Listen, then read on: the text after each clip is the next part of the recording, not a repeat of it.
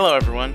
You're listening to Game Rivals, a podcast where a Nintendo fan and a PlayStation fan talk about the latest games and happenings in the gaming community and industry. I'm one of your hosts, Maximilian X, and together with Sean Templar, we bring you this bi weekly podcast about video games.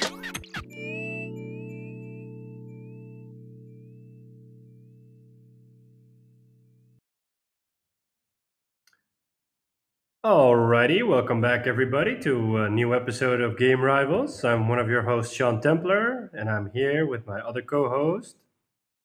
Maximilian X, hey, uh, how's it going, Sean Templar? I'm great. How are you? I am dying. Not literally. it's just like if if anybody's paid attention to like the news forecast for the Netherlands lately, it's been unseasonably hot to the point where um yeah, I'm just a melting man. So yeah, that's what I've been doing the, these past couple of days, melting away and just barely being able to even lift a finger or go to work or even sleep since it's so hot that you can't even sleep. It's just crazy. Uh, what about you, man? Are you surviving the heat? Uh, barely. It's so hot that uh, I yesterday I was just sitting at home. All, everything's open, all the windows, and just sweating where I'm sitting. And ah, you know, you dr- sticky too. Yeah, drinking a lot of water, you know, just to stay hydrated because it's important mm. in this weather to stay hydrated. I bought a lot of ice. Oh man. Like a lot of ice. Like anything that I'm drinking, I'm just pouring ice in it. There are so many water bottles scattered all over the place. Somebody would think I'm some kind of addict, but it's just water bottles. uh, yeah. Now we of course have this sweet water bottle that keeps everything cool when you put in it. So at the end of the evening when I try to go to sleep, I actually put some ice in there and some water. And then the next morning when I'm all hot and sweaty and bothered, I just open it and that is still icy cold and the ice is still in it. Oh, that's it's nice. Amazing. That's cool. Yeah. Yeah. I should um, use the flask more. Yeah, yeah, man. The flask is awesome. But it also works really um, well with heat. Uh, oh yeah, yeah, yeah, yeah. Keeps your keeps your hotness hot.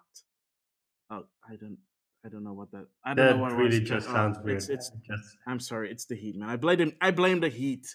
Blame the heat. Um, In other news, let's move on to the news. Move on to the news. All right. cool. Um, you had some grievances that you actually brought up to me like just today that I wasn't even aware aware of. So I'll just let you take care of that, and I'll uh, jump in whenever. There are two articles I want to discuss, and one I'll discuss right now, and one I'll discuss till the end because it might take a bit more time because it's a growing issue, or both are actually growing issues. Mm-hmm. But uh, the other day I saw an article around a YouTube or Twitch streamer who um, was playing a game and she threw her cat over her shoulder and she sparked a huge online I don't I wouldn't say controversy, but a lot of hate. Uh, the girl's name is Alinity, if I pronounce yeah. it correct. Yeah, Natalia Alinity Mogol. Good grief, that's Mogolon or something like that. Yeah, yeah, and uh, she's uh, she's had issues in the past before. Uh, I didn't know about those. You told me that uh, she uh, did some other crazy stuff. Oh no, that was more. That was the like after the whole throwing oh, the cat over. Oh, yeah, wow. yeah. This okay. is recent, like last week. Okay, yeah. And, and the issue that's arising is that people that were watching her stream have been uh, kind of commenting on that what she did is is unacceptable. Uh, it's in a way in uh, conflict with Twitch's um, policies or streaming policies, to put it that way. But also, yeah. she's in a way getting um, how to put this delicately. She's getting she's offensive. Getting away with it. it. No, yeah, she's getting. She's. Know, someone would say she's getting away with it, but there's also a controversy that she's getting inappropriate messages or inappropriate comments from people that refer to her in a sexual way. So Twitch hasn't really taken a stance in this matter yet because on the one hand, it's her violating one of their policies, which is in a way her um, bringing harm to an animal on on streams and in the other way, she's telling Twitch, "Hey, uh, I'm being, um, I wouldn't say harassed, but I'm I'm getting inappropriate co- comments thrown at me, and that could be seen as uh, sexual harassment." Uh, so there's the other side of the conversation, and Twitch doesn't really, at least visibly, doesn't know what to do with it. Um, and it's one of those growing issues within the Twitch community that Twitch is kind of measuring in two different sizes, if we translate the Dutch saying to English. So yeah, it, it's please, please, please don't do that. Yeah, again. yeah, that's, that's- that's, a that's a big pet peeve of mine. it sounds a real it sounds really bad. Anyways, they're not holding them up to the same standards. Let me put it that Mm. way. So for example, Dr. Disrespect, a big known streamer on Twitch, was banned at E3, for example, because he was uh, streaming out of a toilet, out of a bathroom, and he only got a which is which was which is illegal in the state of California. yeah, So he should he got a ban, but he it only lasted for 14 days, and for something like that, according to the terms of service from Twitch, he should have gotten 30. yeah. So it was only like a slap like, on what, the wrist. 14 or something like that. something like that. Yeah, he got a slap on the wrist, and uh, uh, he didn't actually lose any views or viewers, so his uh, viewer count slowly climbed again. It's it's climbing more, I believe. Um, and I, I don't think he actually did something like an apology video or something. Not that I could see. Oh no, he he was just like, "I'm coming back, yo," and then he was back. And yeah, yeah. as far as I could tell, he never did something like that. So Yeah. I might be wrong. Who who knows? I might be wrong. I don't follow the guy. Let me same here. Um, But at But, least what's yeah. happening is that so the the guy gets a slap on the wrist, two weeks out, and then he's back and he just continues on with what he did.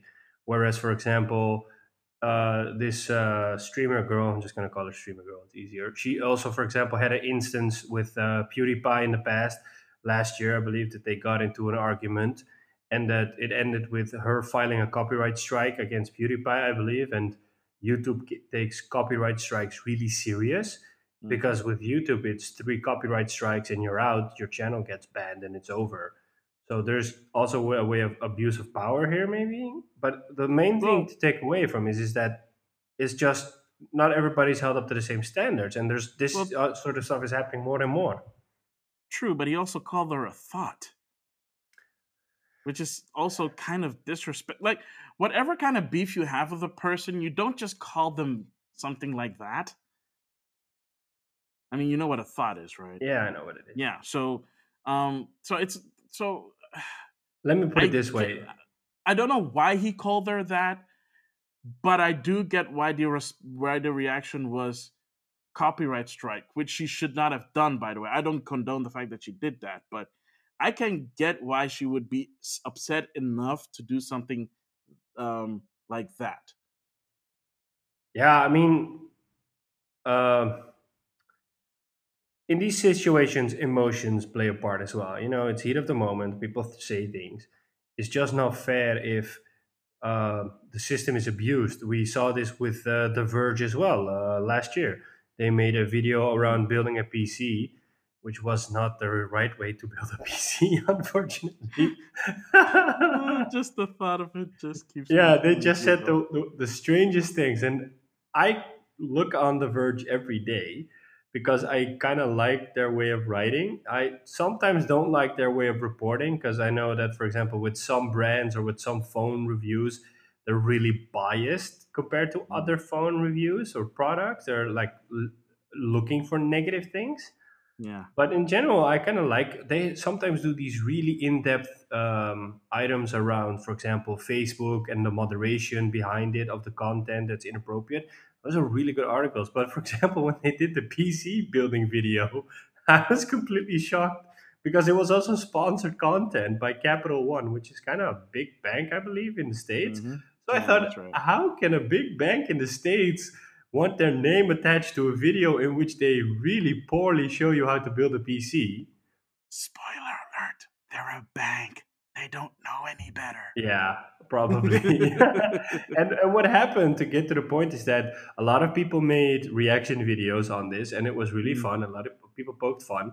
And there was this YouTube channel called Bitwit, which I follow. It's a really cool tech channel.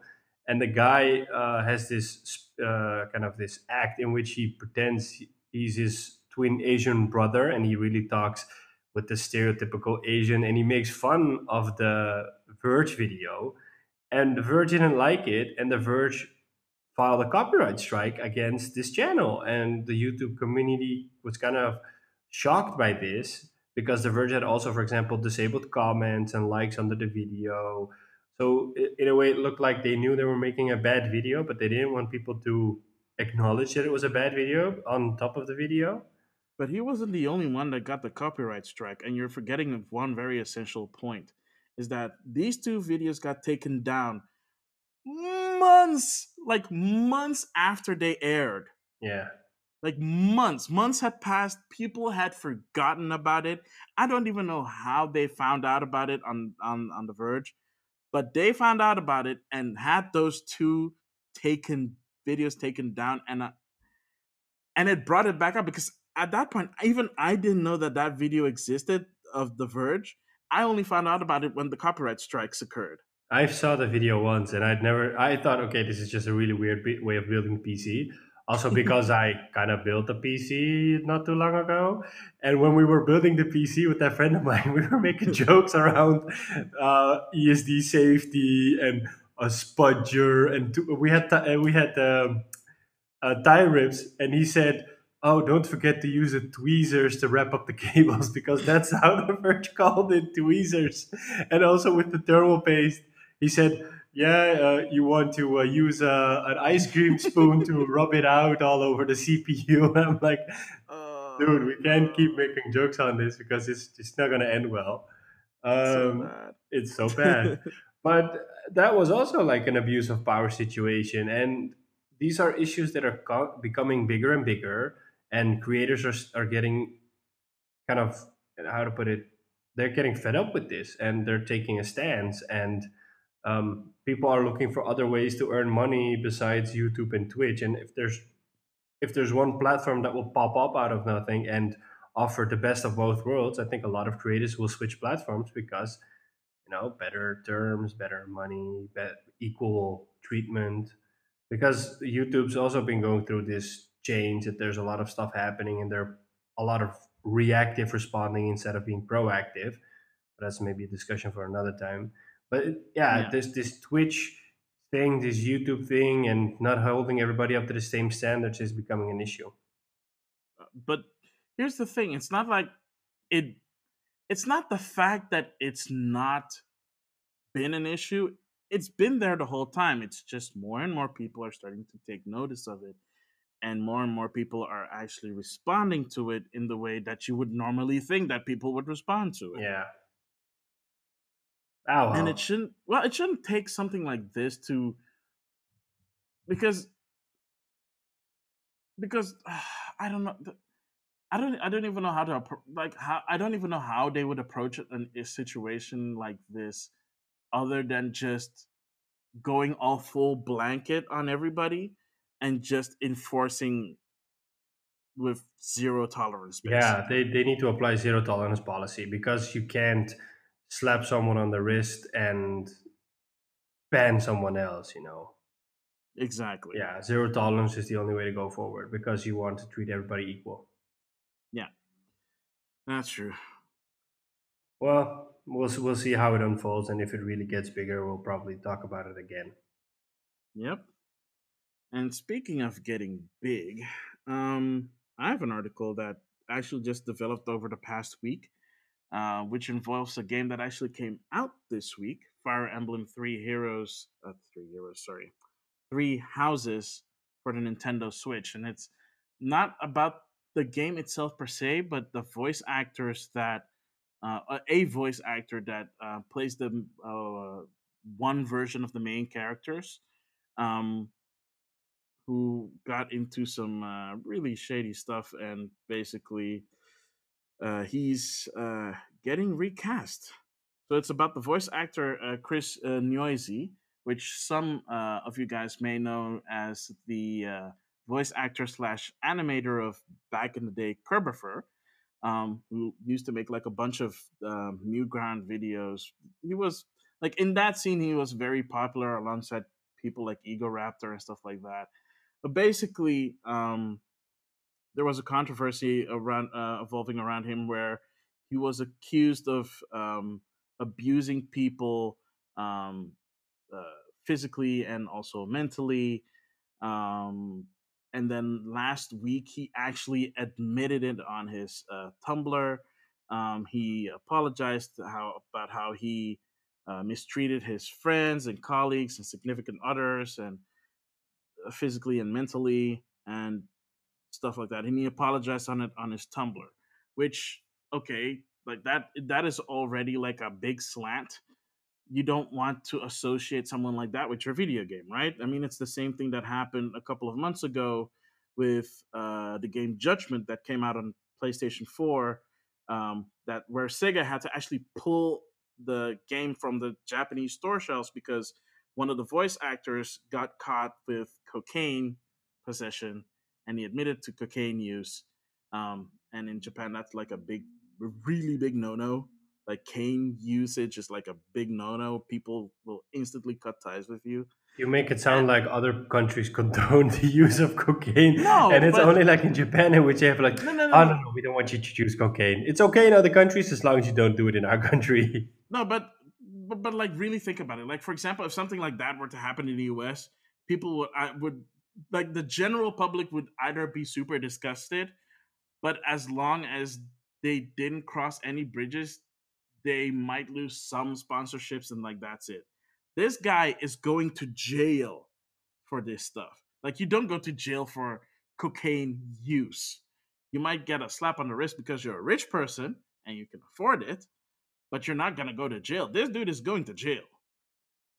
So, yeah, that that for for that game it was a big deal. Luckily, it didn't delay the western release of Judgment. Um but yes, stuff like this tends to happen, and he admitted, and he admits this on his Tumblr. Uh, this Chris, this Chris uh, Niosi. And then something else also came out. Apparently, he let out a bit too early that he was going to be one of the main characters of Fire Emblem Three Houses, even though Nintendo had not officially announced the voice actor lineup for the game on his Discord, and like he profusely mentioned it a lot during I think like an AMA on his Discord. Like, yeah, I'm gonna be a Byleth and Fire Emblem Three Houses. So that also violated his NDA about talking about project the project that he is working in while the was still not officially announced. So Nintendo this week announced that yeah, we are going to recast him from both Fire Emblem Three Houses and the characters also in the mobile game Fire Emblem Heroes. So in the in the mobile game, they first uncredited him in the game. So when you look at the character portrait, you normally see the voice actor's name accredited, but they pulled that away. And then I think today, um, they actually patched the game again and now it has a new voice actor. wow. So, barring anything, this new voice actor is going to take over uh, for Chris. Um, do I have the name of this character from of this guy here? No, I don't have the name of this guy right now. Um, but yeah, the person that's taking over for him is, I'm assuming, in the recording booth right now, recording uh, the, the the lines again for Three Houses, and Nintendo's already confirmed that they're going to patch out the old uh, lines with the new voice actor sometime in the future. So it could be a week, a month, a couple of weeks, who knows. But uh yeah. Um so remember kids, don't break NDAs when you sign them because uh, you will be kicked out so hard. It's uh, funny that you should mention that because I was about to I wanted to talk about a game that I recently played, and I th- th- told you like, hey, I, uh, I want to talk about a game today, but I signed an NDA to play the game, but I know if it's really an NDA that I should adhere to. Not that I want to like break an NDA, but because I think like, okay, but it's not really that the publisher reached out to me. It's more like I got a key from a friend, so I could try it out. I'm like, no, no, no, we should stick to the NDA. You never know what happens. Exactly. So I don't want to burn bridges here at yeah. uh, Game Rivals. So I have to keep my we, mouth shut we, about we, it. We don't have any bridges yet, but we don't want to burn them preemptively. Yeah. yeah. Yeah. So yeah, so that's it for uh, the controversy surrounding uh, Fire Emblem uh, Heroes. God. Anyways, um, this might come as a surprise to some people because normally I'm always defending this company, but in this case, I'm kind of questioning this company, or well, not mm-hmm. questioning, but shedding a different light. I came across an article in which they were discussing crunch at a little studio called Naughty Dog. And for mm-hmm. some who might not know who Naughty Dog is, they made just a few small games such as the Uncharted franchise and The Last of Us Crash, Crash, Bandicoot. Crash Bandicoot and Jak and Daxter. So their games are not that super popular, not super known. I mean, come on, who plays their games, right? But um, the article was around uh, crunch, and crunch is not really an issue, a, subject that has come often around Sony studios. And the article revolves around that Naughty Dog doesn't encourage crunch, or they don't say that crunch is there or that crunch is mandatory, but it is frowned upon that if your co-workers are working more hours or putting more hours in that you and you don't follow those hours, it is frowned upon. It might affect your performance review. It might affect your future within the company. And there are a few apparently people who have worked at Naughty Dog that have confirmed this. I don't know into what extent it is true. Um, but that was a surprising article. It also said that, for example, and I read an article at a different development studio two weeks ago. I just can't remember the name of the studio, in which, for example, there's a huge difference in treatment if you're, for example, a developer, such as a programmer or an animator, or if you're someone who is in QA testing, so quality assurance testing. And it basically, if you're a developer, you get all the benefits and the perks and the food and the amazing parties and whatnot. And if you're a QA tester, you kind of get the shitty treatment in which you can only grab food when the developers have food, meaning you just have to deal with the rest of the scraps and whatnot, and that you're not allowed to mingle with them or talk to them or party with them. Uh, the other article I read a while back really specifically went into this. The Naughty Dog article specifically only mentions that they can only, for example, grab food after developers have grabbed food, for example. Oh, it kind of makes it sound like the um, QA testers are treated as second class citizens. Yeah, because they have to make more overtime and they get the blame of everything. At least in in the other article I read about this different other studio, I really just want to know what studio is. But it really painted a horrible picture of being a QA tester. You don't get to park in front of this of the the of office. You have to park somewhere really really far away. Uh, you don't get to have the same food. You don't get to mingle with people. You're not allowed to talk to developers uh, you have to work overtime. If there's an issue wrong with the game, you get the blame for it, and you have to work extra to fix the issues. What? Yeah, it's really, really strange because if a bug is, for example, occurring in the game, they blame QA. You know, just really these horrible um, finger pointing it, issues. Isn't it QA's task to find the bugs? Uh, yeah, but if, for example, a bug is missed or appears later, then they point the finger at them like you didn't do your job properly um, I'll try to look up the article around this company is, if I can find it and mention it in another episode. That is so weird. Yeah, but this is but, kind of a trend that's uh, happening in the industry that crunch is happening and workers are treated really bad. That's why unionization is such a big talking subject right now, and that a lot of people are trying to to create a union. But I don't know if unionization will save these people because we mentioned this in an earlier episode. Unionization doesn't always guarantee you that your workplace is going to be better. It's more around if the terms around the job are going to be better, but they could say A and do B if you get the job. Mm, yeah, true. But, well, first of all, this is the first time I hear about QA testers being treated like this at any company. I mean, I've heard that QA testers are always treated, you know, lesser than than the people working at the de- at the development studio mostly because most QA testers are you know contract hires. Yeah. Um, they work at the studio for a couple of months or heck there are even some studios that hire a company that hires QA testers. So they're not even working from the country. They they're working like via via with said company. and um, yeah, it's just.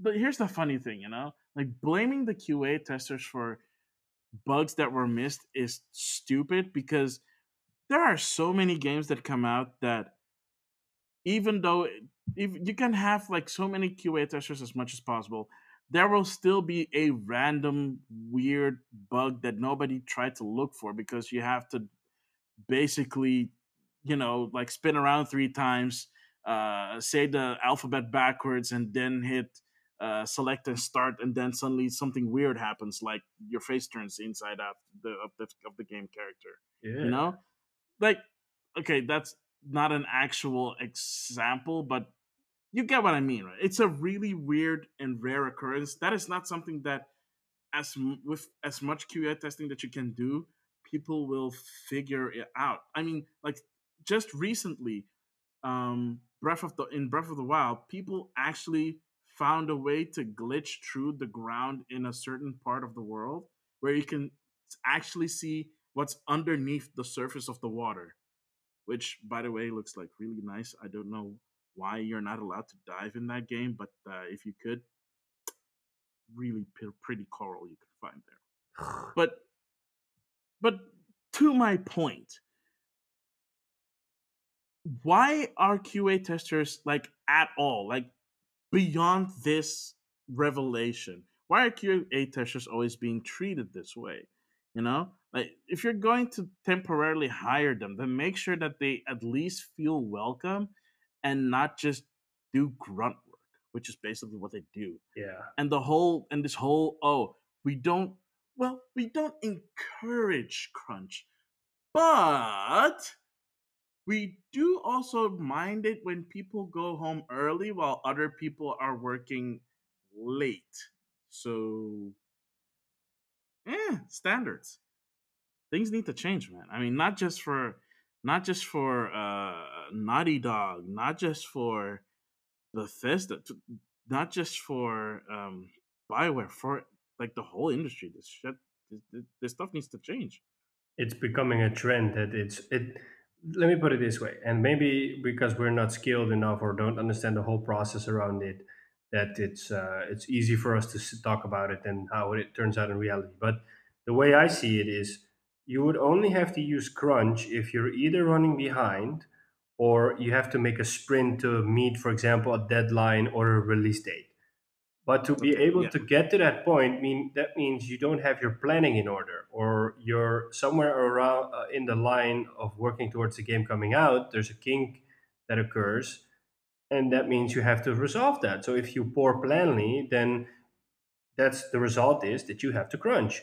But it looks like that crunch is kind of included in the process of creating a game knowing like okay we have there's going to be crunch because we know it's going to be crunch. We're already predicting it's going to be crunch or it's normal to have crunch whereas you're not even there yet. So how can you kind of incorporate crunch in your development cycle if you're actually using it as a last resort instead of it being something completely normal and part of the development cycle? It's almost like hey if you're going to be a developer you know the things you have to deal with is uh, ambiguity or you know maybe long hours uh, oh and crunch it's absolutely normal you know that's just part of becoming a game developer because you know game development is around all the glory and the eternal honor. It's not around good pay or good benefits or good terms. It's just you know we're rock stars and it's okay if we burn out and make 80 90 hours weeks you know why not? Mm. yeah but that's a perception that that that is honestly not a perception any job should give at all. Um, so I don't know. I think maybe maybe it does start with that, with the perception of what the job is supposed to be, what it entails, and what it really is, instead of just over romanticizing it. I think it's being over romanticized a lot. Yeah. And then we're lucky to live in a country in which crunch is not generally possible because of laws protecting employees. Mm-hmm. Um, but yeah, that's because we're lucky to live in this country. But if there are other countries that don't have these laws, well, good luck with that. Maybe that's the reason why Ubisoft has sometimes 12 studios working on a game at a time. Oh, and you don't think that they don't work on crunch? Oh, they probably crunch as well, but you know it's kind of hard to imagine that if you have twelve studios working on a game, that you need to crunch because so we've gotten to the point in which.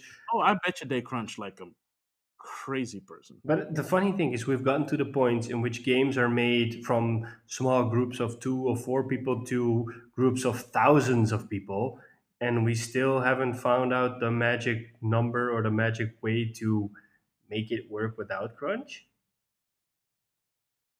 Mm, that's true. I mean, I mean come on. It's, it's, def- it's like it's definitely something to look into. Um, but it's something that industry definitely needs to look into as a whole. But at least if you work at a good company, they will do the right thing, and which is of course delay the flipping game, so that you know people don't get all burnt out and stuff. Yeah, We'll just have to wait and see. I was kind of surprised to find this around Naughty Dog. Is all. Yeah, it is really disappointing to find that though. Yeah, because I wouldn't expect it because these guys are always super humble and super thankful of Sony when uh, when they receive an award. They're like, "Well, I thank Sony and everyone, everybody Sony." You know, like, hey, I wouldn't want my name to be associated with a studio that has poor working conditions. Yeah, well, that's basic platitudes when it comes to award shows, but maybe that's the reason why we still haven't seen The Last of Us Part Two. Maybe this is something that happened. Maybe this is a cult. Maybe the culture is changing in Naughty Dog, and we're seeing the results of it with no actual date for The Last of Us Part Two. Maybe not. Who knows? We won't know until the game comes out, and even then, we won't know until maybe months or years after. I think uh, we're gonna get a release date for uh, The Last of Us this year, and it's probably gonna come out early 2019.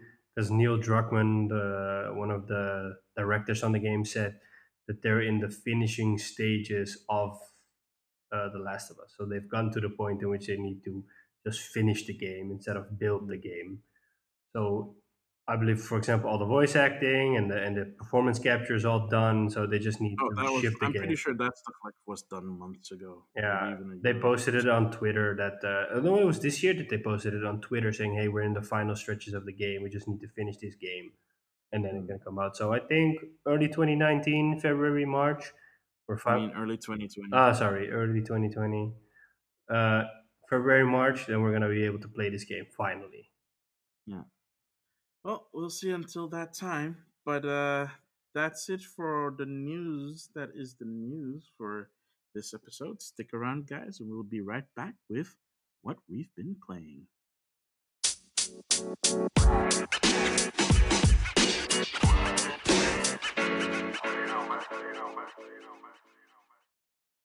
And welcome back to Game Rifles in our next segment. What we've been playing. Sean Templar, what have you been playing, my good sir? Um, I have been playing a few games more than last time. Ah, I've uh, yeah, I've uh, finished Detroit Become Human. Nice. Yeah, I, I really like that game. How many percent? Um, I just finished it once, so I'm gonna go back and finish it a second time because I just okay. want to see all the endings. Mm. But what I love about the game is that the game is built around choice. So, uh, based on the choices you make, of course, you get completely different branches. And then, uh, as I discussed, at the end of each mission, you see a flow chart of where the game took you and what you missed. And in some cases, you, I saw that I really missed huge parts. And um, what I really liked is that I was talking about with a different colleague uh, he was playing the game as well, and we had completely different endings. We had completely different moments. It was like, oh, okay, what did you do then? I was like, oh, I did this, and what did you do? Oh, look, I did that, and oh, that's completely different than what I had, you know. And that's really cool being able to share this experience, and that he has a completely different story and an experience, and than I had. I told him, yeah, if you make this choice, and that happens, but that's probably different because you got this, you know. And it's really cool. The only thing he mentioned, he said that the because the game is so focused on choice that sometimes there are these plot holes that are just strange. And when I thought about it, I, I thought, yeah, you're actually right because there are instances in which, if you think back, you're, you're thinking about, okay, but that doesn't make sense or why would they do that? Or why would one of the in-game characters do this? Because it just doesn't make sense based on the reactions they give. Do you have some early game examples that you could give us i can i'm just afraid that i'm going to spoil it for people who are going to play the game are you ever going to play the game oh i'm gonna Yes, I'm uh, because I have it on PlayStation Plus, so I'm eventually gonna. Okay, yeah. Then I don't. I think my, I my don't. focus is on one of the games that I'm gonna be talking about later on. I, I don't want to spoil it for you then, but because it's something you find out in the end, towards the end of the game. But when you think about it, it ha- if there's something that happens in the beginning, you're thinking, okay, but this doesn't make sense. Why would the character do this? Because it doesn't add up. You know, it's really vague. But if, if I can only explain by spoiling it, and if you're going to play it, I don't want to spoil it. fair. Yeah, but just to say that like it's a really good game. I loved it, and I'll probably go back again and play it again. I don't know if I'll do it now. I just have to find the time for it. How many endings does that game have? Um, I don't know the exact amount, but there was, for example, a part in which I was looking through a guide and I saw all sorts of different things happening. And I'm like, okay, that's good to know. you know, I, I missed out on this whole part, which is really nice. You know, um, so yeah, that's that's cool. I remember like uh, back in the day when I played Heavy Rain on PS3, I played it till I got a platinum. I don't know if I'm gonna platinum this game, but uh, who knows? Uh, to be continued. One more question: Do they go full Blade Runner? Uh, which with in what do you mean with do they go full full Blade Runner? Where they come well, in the sense that you know how Blade Runner ends, right? It's been a while since I've watched Blade Runner. Okay, so all right. I know this is a very old movie, but spoiler alert for a very old movie. um, basically, the um, ah, good grief, what are they called again? Replicants, I believe. Yeah, the replicants. Uh, like this really small group of replicants develop emotions and they go rogue, um, and they try to take down the Tyrell Corporation and this is why you should be careful when you're playing with AI people because they can go complete bat crazy and go after their creators and kill them. At the end of the movie, they only one of them is left, and this and this like this drawn out um, battle between um, the the the Blade Runner, you know, the one that takes them down, and the replicant leader. And well, the replicant leader ends up dying in quotes, um, but not because of the cop, but because of the um, because well they were they were dying essentially, and that was the main problem. They wanted to become more than just replicants. They wanted to become human to prevent themselves from dying because their system, their their series of replicants were flawed. So to answer yeah. the question, yeah, they do feel emotion. That's what causes them to become a deviant, and yeah, there's some kind of uprising. Um, but they don't all die, at least not from your ending. Then. Uh, no, but they they could. Everybody can die. Huh, yeah. Yeah, because uh, that's yeah. There's a good ending. There's a bad ending. There's one character, for example, he died early on in my story. And when I was talking to this friend, he said, "Oh well, he died middle in the story." So there are multiple ways or parts that a character can die. Hmm. I think there was even a trophy: make sure that everybody reaches the end, or make sure nobody survives till the end. Yeah. Hmm. So besides Detroit, I played. Uh, there was a patch for Battlefield Five that came out this week, so it fixed a lot of those issues. So ah, uh, cool. I played some Battlefield, and I was happy all over again. Uh, there's a, was it was it was it working now, Chief? Oh, I loved it. Oh man, uh, it was so good. Uh, there were these moments in uh, there's a map called Twisted Steel, and there's this huge bridge, and part of the bridge is blown out and sunken in, so you can climb onto the bridge. And then there's a part where you can fight on the bridge, and you can approach that point from two sides. And there was this point that I just climbed up to the bridge, and I was sneaking along the sides, killing a lot of people. I killed five or six people uh, after uh, in a one life and then eventually I saw a tank, and then I shot my Panzerfaust at the tank, and I blew it up. So I got the tank kill and people inside. And then I got killed. I got revived, and I saw another tank, and I did the same trick. I shot my Panzerfaust at it, but it wasn't enough. So I just said kamikaze mode and I just screamed kamikaze and I ran at the tank, threw some dynamite on the tank. And just before they were able to shoot me, I just blew uh, the tank up with dynamite, killing myself in the process. But I didn't really care because I got the guy. And then I got revived again and I just kept on killing people. If people that play with me know that I'm a kamikaze guy, I just sometimes just scream and shout and I'm like kamikaze and I just run at a tank and I just blow it up. And generally, nine out of ten times, I blow that guy up. Yeah, it's really fun. Um, so yeah, I played Battlefield, and uh, they're gonna release a new map, the Marita map, next week. And then there's one map called Al Sundan, which is actually supposed to be already live already, which is gonna come after that because it has a game-breaking bug. Mm-hmm. And then uh, in the weeks to come, Dice will give us more. And in October, we'll get Operation Underground, which is a Operation Metro remake, which is a really great map from Battlefield 3. Mm. And then hopefully after that we'll get the Pacific finally. And then I played Anno 1800. I don't know if you talked about it. Wait, didn't you talk about it the last time too? Uh no. Oh no, wait, it was a hidden gem. No. It wasn't? No. Why do I have the feeling that we talked about? I talked about saying that it was a game I got for free with my SSD, and I had to redeem the code, and I got the game. That's why. Yeah, yeah. yeah, yeah. I finally got the code, and uh, cool. I played it, and this is my first time playing an Anno game. And funny as it sounds, but it's uh, it's really similar to a game I used to play like ten years ago on my old PC. It was called uh, Master of Olympus. It was made by the same developers behind Caesar, and it was a publisher called Sierra, which doesn't exist anymore. Rip Sierra. Yeah, it's uh, one of those uh, city building games, kind of like Civilization, but really focused on the civil on the city building.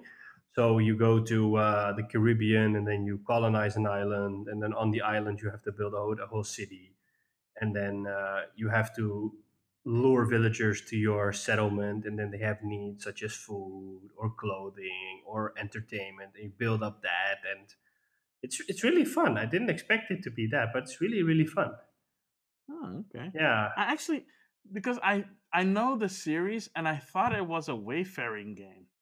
So basically, I, I because I thought it was more about um uh you know sail, sailing the old trade routes and building your economy and stuff like that. That's what I thought that that was, but from based on what I'm played, is it, it, probably that economy building is probably in there and it's far more expansive than I'm telling right now. I only played like an hour of it. I played a multiplayer campaign with friends of mine, but I don't know how the game works. I know the mechanics because they really look familiar based on the other game I mentioned. Mm-hmm. So I still have to put some hours into it. But yeah, my time's completely divided between playing Total War, Three Kingdoms, and something else that's trying to take up my time. But I haven't found anything yet. All right. Yeah. Cool. So I played that, and then I I really want to start playing Formula One 2019 again. So I think I'm going to do that in the coming days. And start a new season. I think so. There was a big update that came out last week that uh, that balanced the cars out more. So what happens when the game is in development? They grab the performance of the cars from a certain point, and then halfway through the, when the game comes out, they balance the cars based on the real world performance. And there's some positive uh, sounds coming from the community that uh, in some cases cars are up to a second faster, which is a lot oh. in Formula One. The funny thing is that um, I'm seeing videos online on YouTube around uh, if you play enough seasons of Formula One, the drivers also shift to different teams but you get the most strangest of combinations. Like the top tier drivers in the real world move to low spec teams, for example. Uh, huh? Yeah, so it's super strange. And for example, cars that are mid midfield teams, midfield cars, are becoming the fastest cars in the game. it's really funny. I don't know if they're doing it on deliberate, on purpose, the developers. But for example, I saw a video in which Sebastian Vettel, which is one of the better drivers in Formula One, he just suddenly moves to uh, Alfa Romeo, which is a midfield team. Hmm. Um, Lewis Hamilton moves to uh, to another crazy team you would never expect him to go. For example, he would go to Red Bull, and then Max Verstappen would move to Mercedes, and uh, uh, Charles Leclerc would move to like a smaller. It's so strange. Like, the, for example, Kevin Magnussen, which is a driver for Haas, which is also a midfield team he would suddenly be driving for Ferrari. So these the most unpredictable combinations occur, something which would probably never happen in real life are happening in this game. And it makes it fun in a way, but it's also really strange in a way. yeah. Do they so if they make the shift, do they perform better or worse? Um, in some cases, they the, the, it's different because, for example, uh, some cars perform a whole lot better, and some cars are maybe scaled back to per- reflect their real world performance. I, I kind of miss something which they what for example EA and I don't know if they still do it, but what EA used to do with FIFA was that if uh, if a match was played in real life, if a player would get uh, injured, then your player would also get injured. So it will pull real life data, real world data Formula One doesn't do that, but I think that if they were to do that, that would make things so much more awesome and realistic because they're just pulling if they would pull real world data out of the uh, the real races that would make it a whole lot better but who knows maybe next year yeah i mean for for a sim game that makes sense for them to do that um any sim game really FIFA, Madden, whatever, Formula One. Yeah. Um, I've I've always said that EA should basically what they should do is release a base game at the start of every generation and just update it through patches and stuff. And just, expansion packs or whatnot. And,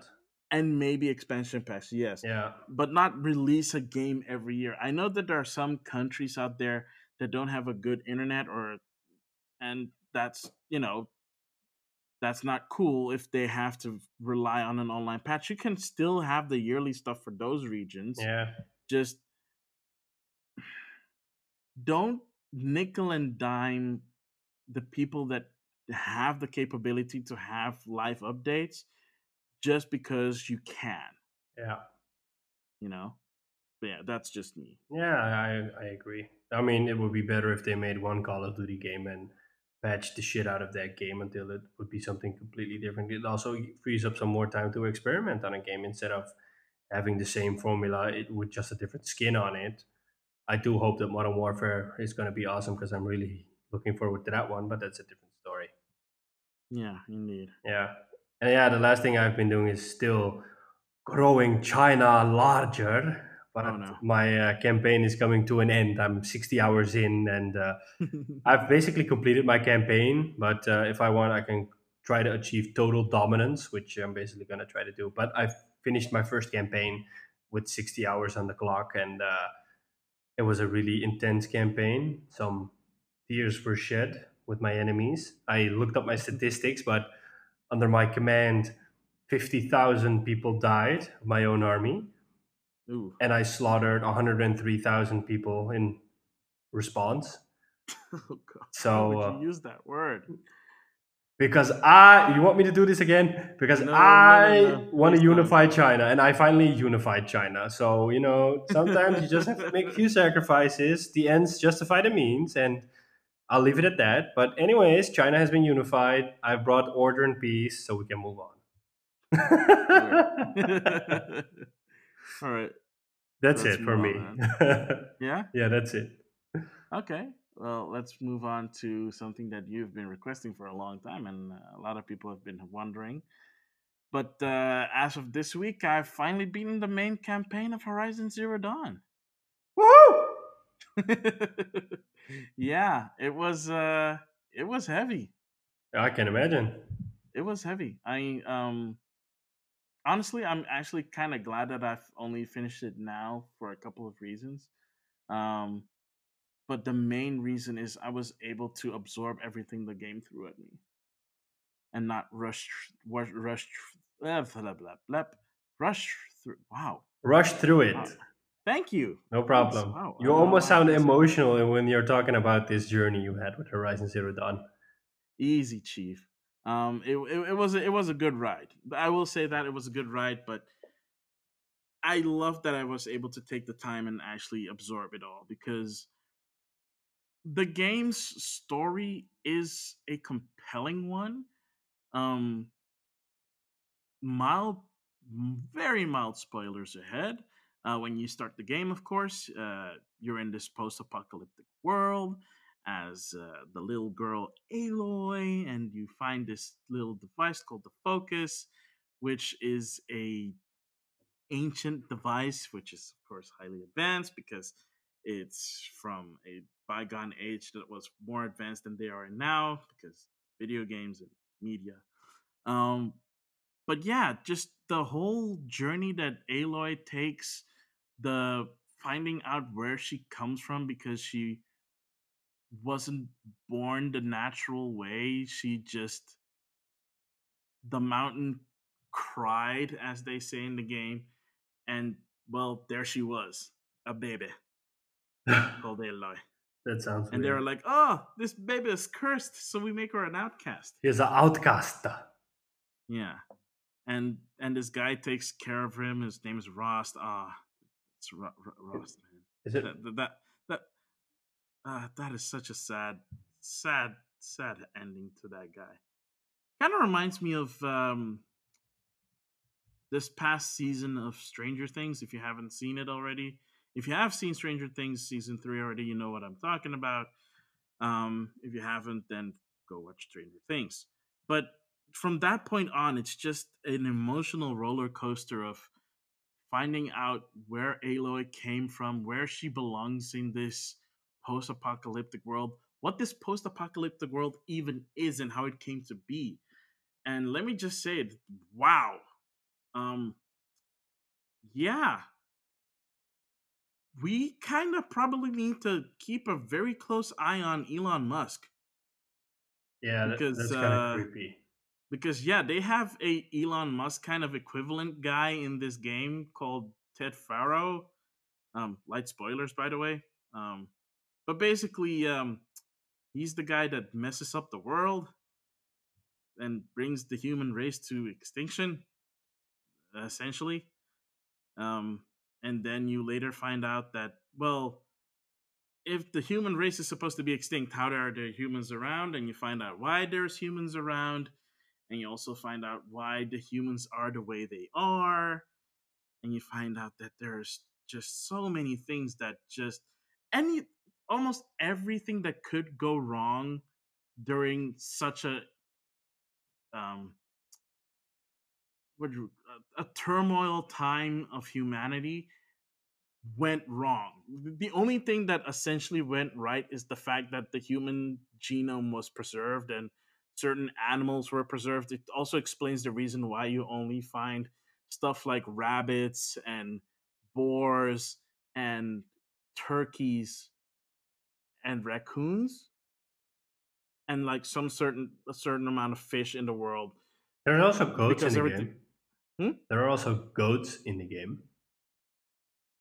There oh yeah you're right there are also goats in the game but you considering how big the world is you would expect more animal types you know there are no cows Maybe that's the reason why we have these machine animals. yeah they take they take the place of the And your favorite other- uh, machine animals called the glint hawks. oh i hate those things those things can go seriously go extinct and die and rust on a pile of heap ugh Wow. Uh, hawks Wow. I'm sorry. There are there are certain kind of enemies in games that I hate really with a passion. Glint Hawks is one of them. Because whenever there's a mission with a Glint Hawk, it's annoying because those stupid little things fly all around shooting ice projectiles towards you so you slow down then you have to use the anti-freezing potion so that you don't slow down and they move around the whole time, so you have to constantly aim around. Ugh, those things seriously, and they always come in a freaking pack. Why? Fly alone so I can just down you and be done with it. Ugh. I mean, I'd rather I'd rather take on a Thunderjaw than take on a pack of Glinthawks. And if you've seen Thunderjaws and you've seen what they can do, yeah, yeah, those things are badasses, but they do not compare uh, versus a pack of Glinthawks. Ugh. But all that said, the ending, yo, what an ending! yeah, right. Just oh man, the, the whole the final chapter is just one protracted fight because you start off with the leader of the could you even no they call it a cult so yeah cult. The leader of the evil cults you finally take him down and then you get to then you have to get to like the final boss battle area but first you have to hold back up you, you get a part that's kind of like a horde mode. And um yeah it, it you, you do that you get through it um you get to the final boss and that boss wow yo that's a really good boss battle. Kind of hectic but a really good boss battle because you have to actually use everything that you've learned throughout the game to use to your advantage to take the boss down and the ending is so good. Mm. And i don't want to spoil anything but there is one last last cutscene in that game that makes me go you son of a bee. Yeah. Oh you oh. We're not done with you are you? Oh we're not done with you yet. So yeah. i'm curious. here's hoping they're working on horizon zero dawn 2 for the new playstation. Well considering that they're working on death stranding probably not uh, Death Stranding is a Kojima Productions uh, game. Yeah, but they are working with Guerrilla Games to get the game done. They're using their tech. Yeah. The Horizon Zero Dawn engine is the engine being used. yeah, but I don't think Guerrilla is focusing their efforts on. I mean, no, of course not. But considering how long Death Stranding took to make, I'm assuming that a whole big task force from Guerrilla Games worked on that game. So so yeah, um, the other reason why I made sure that I finished Horizon Zero Dawn this week was because of a game that came out this Friday that we actually talked about in the first segment. Fire Emblem Three Houses, or as the internet likes to call it, Fire Emblem Harry Potter Edition. It's the best yes. Harry Potter game out there. That's what I read. well, yes, especially after the mobile game that just came out, which is literally a copy paste of Pokemon Go um, with just a lot more whistles and bells to it that honestly, in my opinion, are not as awesome. Um, are we talking yeah, about Harry this, Potter or uh, Fire Emblem? Uh, well, Harry Potter, but the the mobile game. Uh, nobody cares. Um, but yeah, Fire Emblem Three Houses. I bought it yesterday, and I've been playing it for about ten hours now. And oh man, there's I don't even know where to begin first of all, the presentation is just gorgeous. I mean, it has to be because this is the first time we're playing Fire Emblem on console since the Wii. So this is the first HD Fire Emblem, and it shows. The character models are realistically proportioned versus the chibi models that we had on the 3DS. Um, everything is voice acted, like every line is spoken. There is no part where there where it's just text and people mouthing with the text. Every line of dialogue is spoken, and the game comes in English and in Japanese voiceover. So take your pick, especially if you're one of those uh, weebos out there like me who likes playing their Japanese game in Japanese.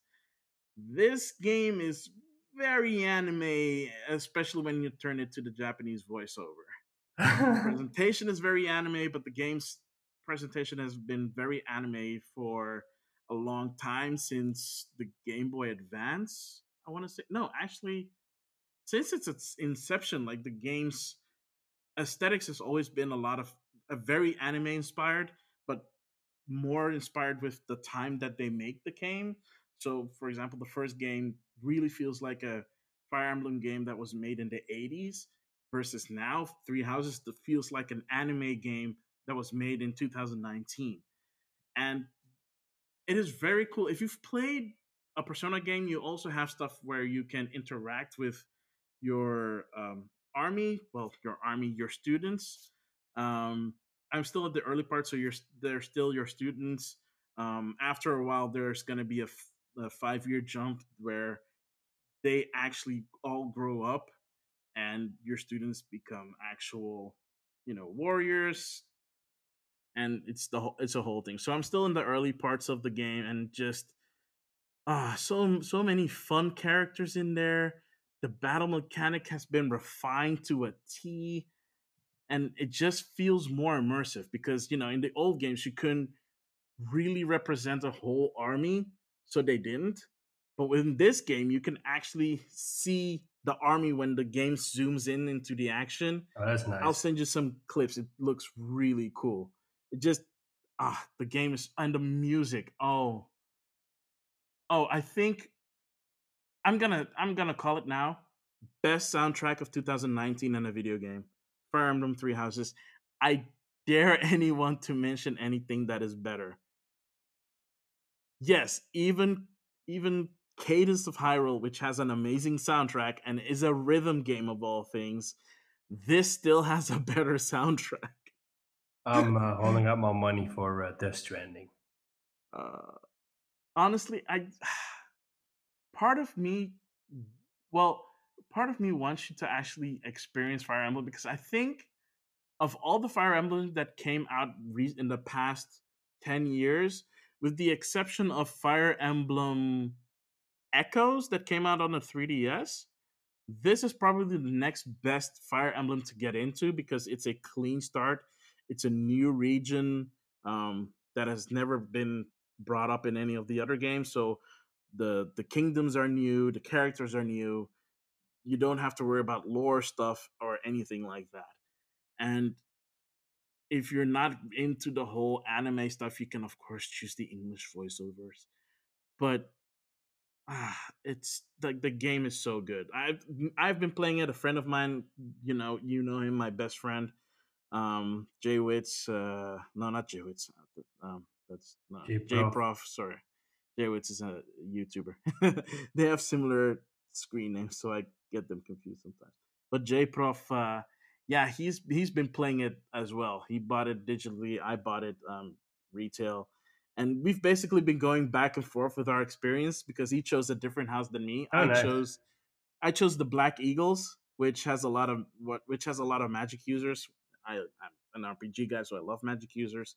He bought uh he bought, I mean, he's uh he chose the um, dang it was good the Blue Lions um, which basically to him has the least dopey looking characters. But uh, yeah, you, it's really cool because you can recruit students from other houses to yours. So if there are students that have abilities that you like and would want in your class, you can recruit them and actually have them uh, join your ranks. So switch them over. You can even hire them for for uh for a campaign and they'll just be there temporarily during the battles. So yeah it's yeah it's oh man what else? Uh well i already talked about the presentation. Um the story i will have to say this the story is a little bit slow uh, starting off because the real good stuff happens in part two of the game which i haven't gotten to yet. Um j prof is a bit closer to it than i am um, but yeah, um, that is going to be my next focus for the while. And considering that most reviews top one single campaign as somewhere between the 60 to 70 hours, and there are three campaigns, you can imagine how that's going to go, which is kind of awkward because I also started playing uh, the DLC for, for uh, Horizon Zero Dawn. Oh, so, God. Are you, know. you going to drag this on for months as well before you finish that? Well, at least I finished the main game, so you know that's Thank the, God. that's the important part. Yeah. But yeah, that's uh yeah, that's kind of that's kind of been it for me these past couple of weeks. I mean, I played some little games here and there, but I, I felt that one I owed you guys a report on Horizon Zero Dawn now that I finally finished it, and I just have to share the magic and love and awesomeness that is Fire Emblem Three Houses. Nice. Cool. So, um, with that, uh, we've come to the end of this segment. Stick around, and we're going to be talking about some sweet, sweet hidden gems.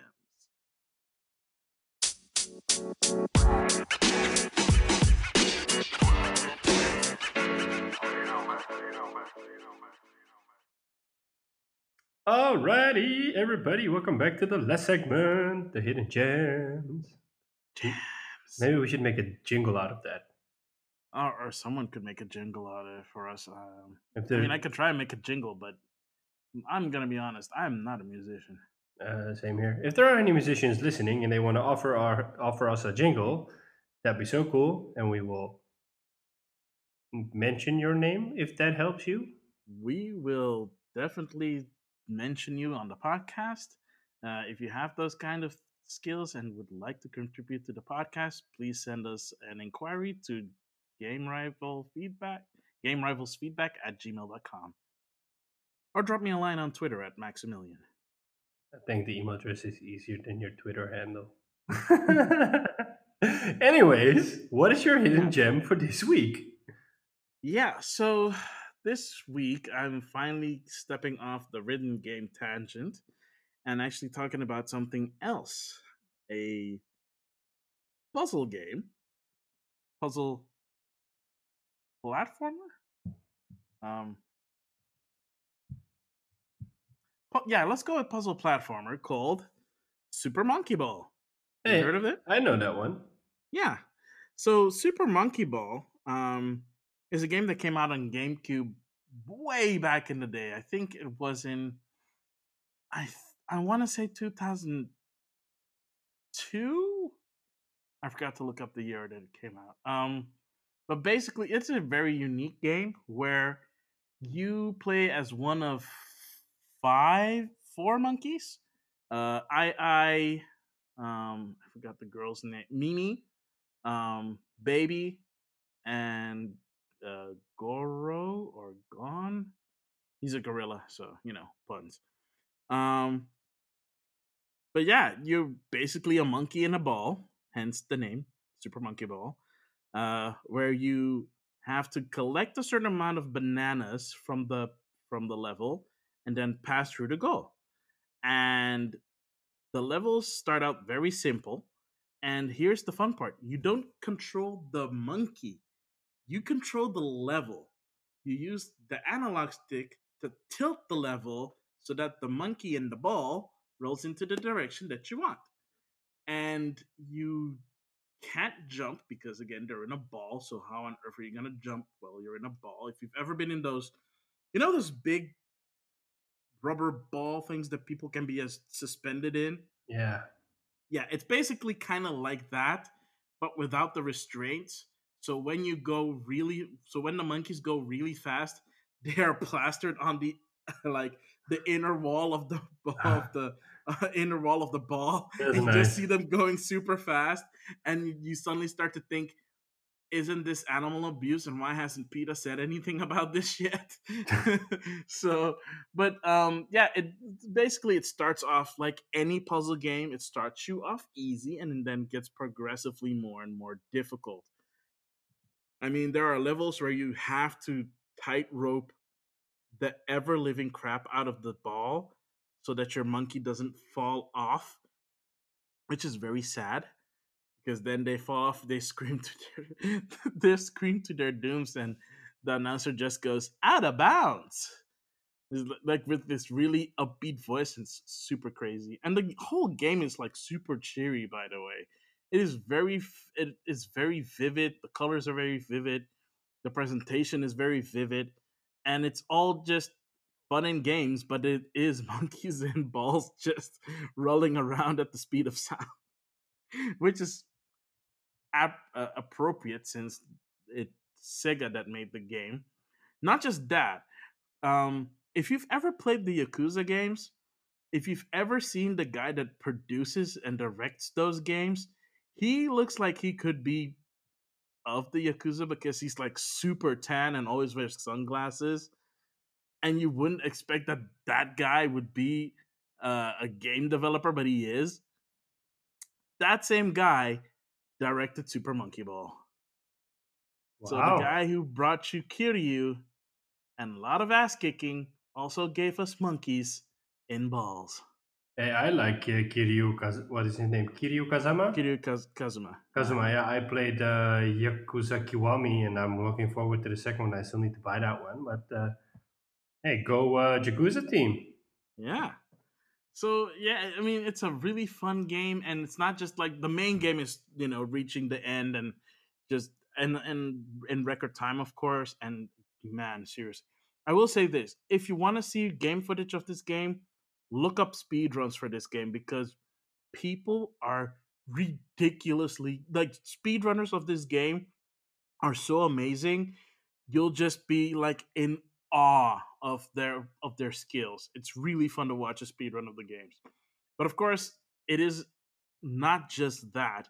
It also has a bunch of mini games and honestly, those are really entertaining because they I think the original game had four I think four four mini games. One was called Monkey Target where you um, get shot off of a ramp and then you open the ball. The ball basically becomes like this glider, and you have to land the monkey on a target, which gets difficult because again they're in a ball. When they land, the ball closes and it rolls a little bit, so there's momentum on when you land.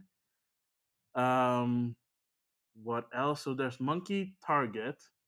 There's monkey bowling, where exactly as the title says, you bowl with the monkeys the monkeys are still in the ball, and you rev them up, and then you throw them to 10 pins to get a strike.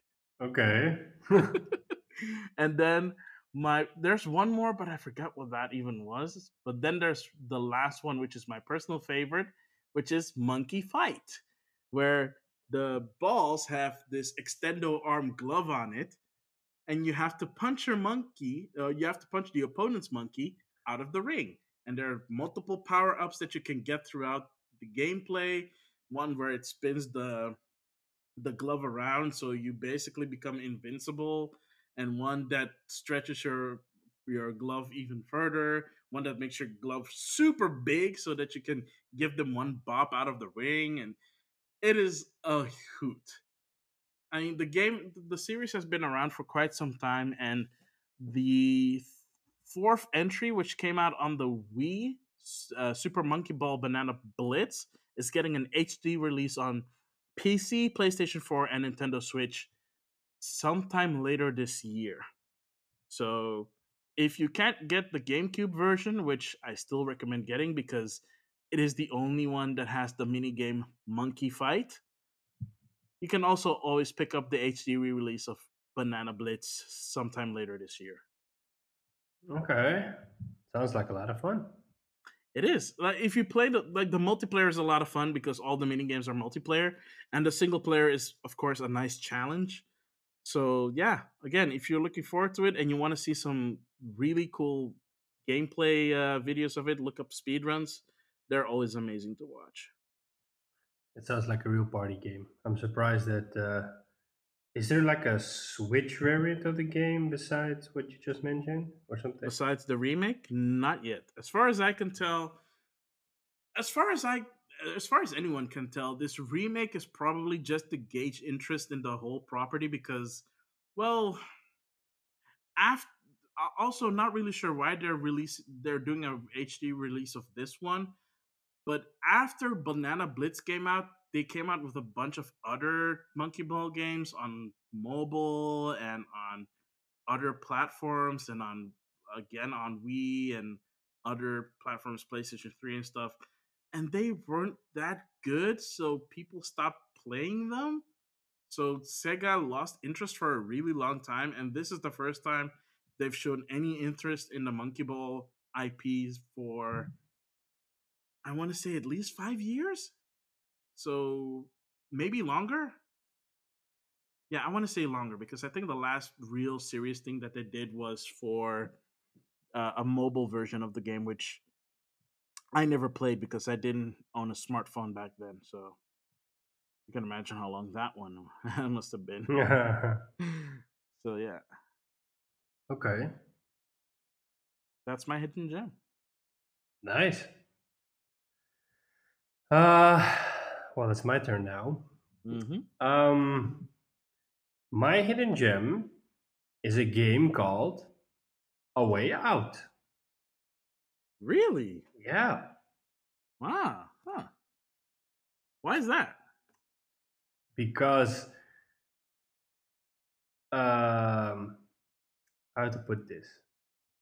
EA pulled a surprising move with that game, which people will be surprised by and also it's just a fun game to play. So, for people that don't know, A Way Out is a game developed by the makers of Brothers: A Tale of Two Sons, I believe, is called. Let me just. Oh yeah, you're right. It is. Yeah, and some people might remember one of the game's directors called Joseph Fares. if they wa- if if they frequent the video game awards, yeah. yes. If you watch the Game Awards, this is a guy that dropped a lot of f bombs. Said Oof. f the Oscars. This is where it all happens. This is the shit. Um, Geoff Keighley was really caught off guard by his over enthusiastic rant. I think Mm-hmm. And it it's really funny. You should look it up. Joseph Fares Game Awards. That guy just goes hammer, goes nuts, and that's super cool. But he's the director of the game, and what the game is about is that um, you play as two characters that are in prison, and they meet each other in prison. They the friendship slash a brothership develops, and um, one of the characters is uh, of, is going to be a father, and another of the characters is like this really brute force grunt, and you want to get out of prison and hold your firstborn, which is not born yet at that time. Um, and then you go on this crazy journey. Well, the fun part about the whole game is that you have to play the game in co-op. There is no way to play the game in single player. The whole game is built around co-op. Um, so you have to use the other player to progress in the level. Um, otherwise, you just can't play the game. And couch or online. Yeah, and here's the surprise move that EA pulled with everybody. There only one person has to buy the game, and the other person ha- can play for free because there's this friends pass option. So all the other, all the the only thing the other player has to do is download the demo. Oh. And then I can send you an invite through the Friends Pass, and then you can play the whole game for free with me. That's that's how oh. I played the game. Okay. Yeah, and that's nice. that's a surprising move because I, I think in in a million years, no one would have expected EA to pull this move and be so generous, but they did. I think this the uh, considering that it's a strictly two player game, they had no other choice than to do it that way. It's either that or sell everybody like to uh, like a bundle copy, which is kind of pointless. So yeah. why go through the hassle and just make sure that everybody has at least a copy of it? Yeah, but I, I was surprised, and the game is it doesn't last that super long. It's maybe like a six to eight hour experience, but it's a really cool experience because it puts a humane face on criminals i would say it because mm. you're basically criminals but it paints a really human story that for example, the grunt you play as the characters are called Vincent and Leo, and uh, Leo is the grunt, and Vincent is the guy that's going to be a father, and Leo helps him break out, and you find out that Leo also has a family, and he has a son, and you look them up as well, and um, there's a whole different side to because the way you see Leo is, is this this big bad masculine guy, masculine guy who just uses brute force to get out of every situation and then when you fight for, meet his family you have this shocking moment in which like hey okay this guy's also humane. His son really misses him. His wife struggles with that he's in prison. You know they put her face on criminals. They say like hey criminals are humans too. Um, and it's cool because the game is structured around this co-op play so you also have choices that you have to make. So sometimes you have to decide or the other player has to decide in which direction you're going to come move or what you're going to do if you want to kill a certain enemy or if you want to stun the enemy. Um, there's this stupid mini game in the game, or it's not actually.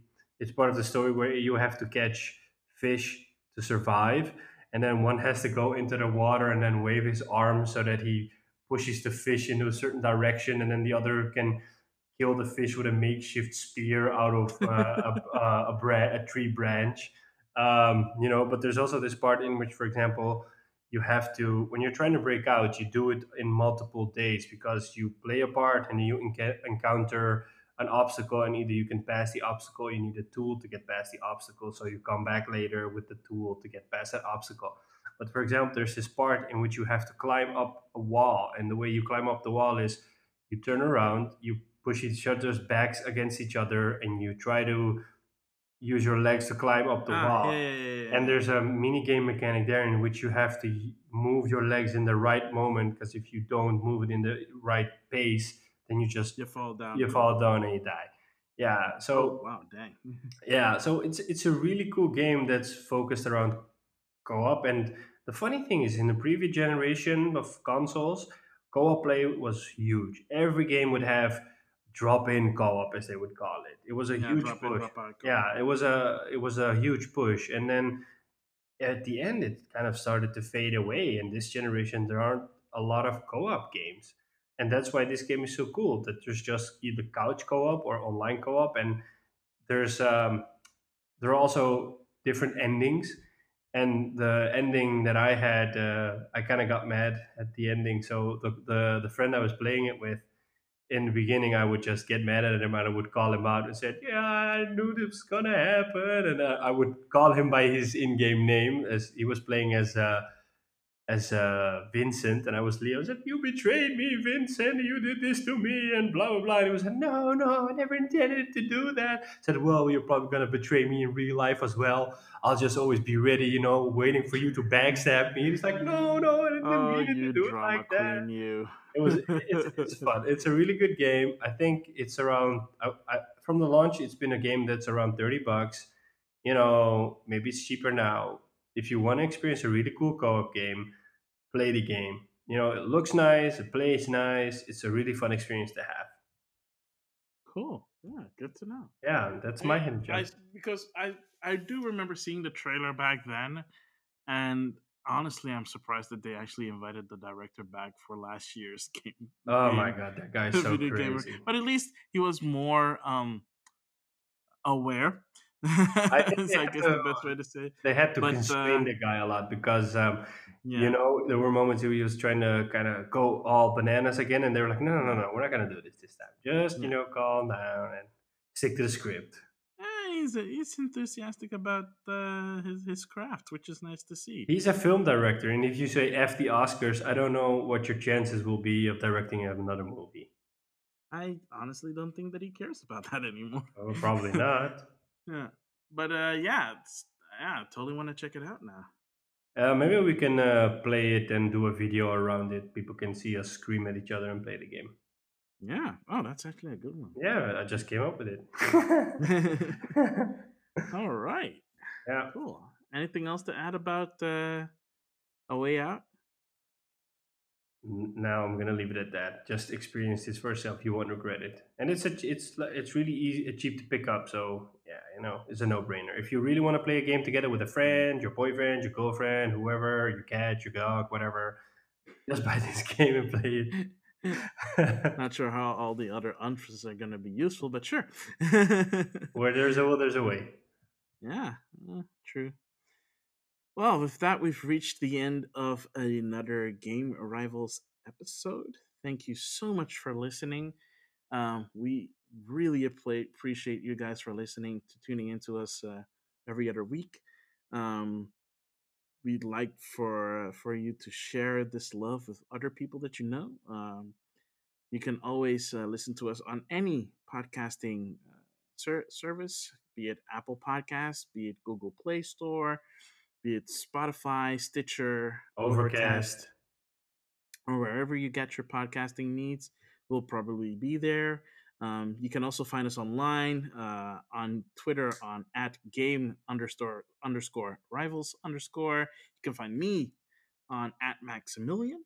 Um, shout outs to uh, Beatmall uh, uh, at Beatmall1 on Twitter, who made our amazing um, podcast cover art, which you're seeing right now. Um, shout outs to him. He's amazing. Um, you can always send us your feedback at gamerivalsfeedback at gmail.com. Um, you can also leave us a voice message uh, by using the link in the description of this episode. Um, you don't need an Anchor account to uh, post anything. Just click on the link. You can leave us a voice message. And I want to give you guys a little bit of a challenge with this one. Um, tell us one of your hidden gems through a voice message. And if we get enough, we might actually do a little featurette and have you guys also voice your one of your uh, hidden gems. Try to keep it under uh, two, three minutes so that we can feature more of you guys uh, during an episode. And uh, yeah, maybe we can start featuring guys, you guys, on our episodes as well. That would be so cool. Yeah. And look forward to any future stuff that we're going to be doing. Um, hopefully, starting this fall, we will have some cool things to announce. So keep an eye on uh, all the social media things that I've already mentioned before. And uh, yeah, from uh, all of us at Game Rivals, once again, thank you so much for listening to us. Please share the love.